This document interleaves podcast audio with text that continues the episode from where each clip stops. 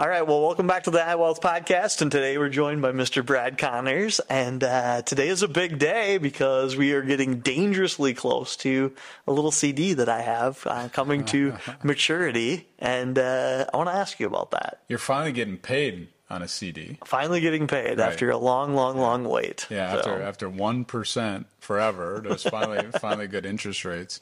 Yeah, it's an interesting time, Matt, and it's an interesting time based upon forever, for a long time, the last 15 years we'll call forever. You know, you're used to 1% money in the bank, 1%, 2%, 3% loans, things like that. And now your CD, as it matures, if you go get another one, it's 5 years, or I'm sorry, 5%. The difference is it going to be 1 year, 3 year, 5 years? Like, how long do you lock it up? And so you go back 10 years ago and you had a CD, you could get 1% for, let's say, a 1 year CD. But if you tied it up for 5 years, maybe you could get 3 or 3.5. So the longer you tied it up at the bank, the more interest you'd receive. Well, today it's inversed.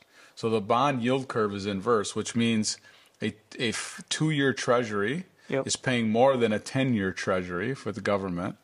And so you're not getting rewarded to take a long-term approach to it. So go into any bank and say, hey, I want to buy a CD. And they'll say, hey, we have a special. It's a 12-month special, and let's say it's 5.25. Or you can buy this 5-year, 60-month CD at 5. And what's really interesting to me is I've been talking to clients and getting some questions about this that I've talked to other advisors. They're being told to buy the 1 year. And it's logical in their mind, Matt, because 5.25 is more than 5, right? Yep. And so why would I tie my money up for 5 years at 5 versus 1 year at 5.25? And the answer is because it's not going to be 5.25 a year from now. The bond market is telling us that rates are going to go down. Now, they're not going back to 1. Yep. This higher for longer we think is here. They're not going back for 1. So we've taken a different approach. So this CD money, playing this out, and you came in and said, Brad, I want no market risk. I just want this money guaranteed. So we can offer CDs or fixed annuities that are guaranteed, you know, stuff like that. Yep. We would encourage you to take some money and park it in 5 years. Maybe you do a little bit at 1 year, maybe a 3 year, maybe a 5 year. And you should ladder that out. And you're not getting paid right now today to buy a 5 year at 5% because you can get a 1 year at 5%. But 2-3 years from now, we think you'll be happy that you still have some money at 5%.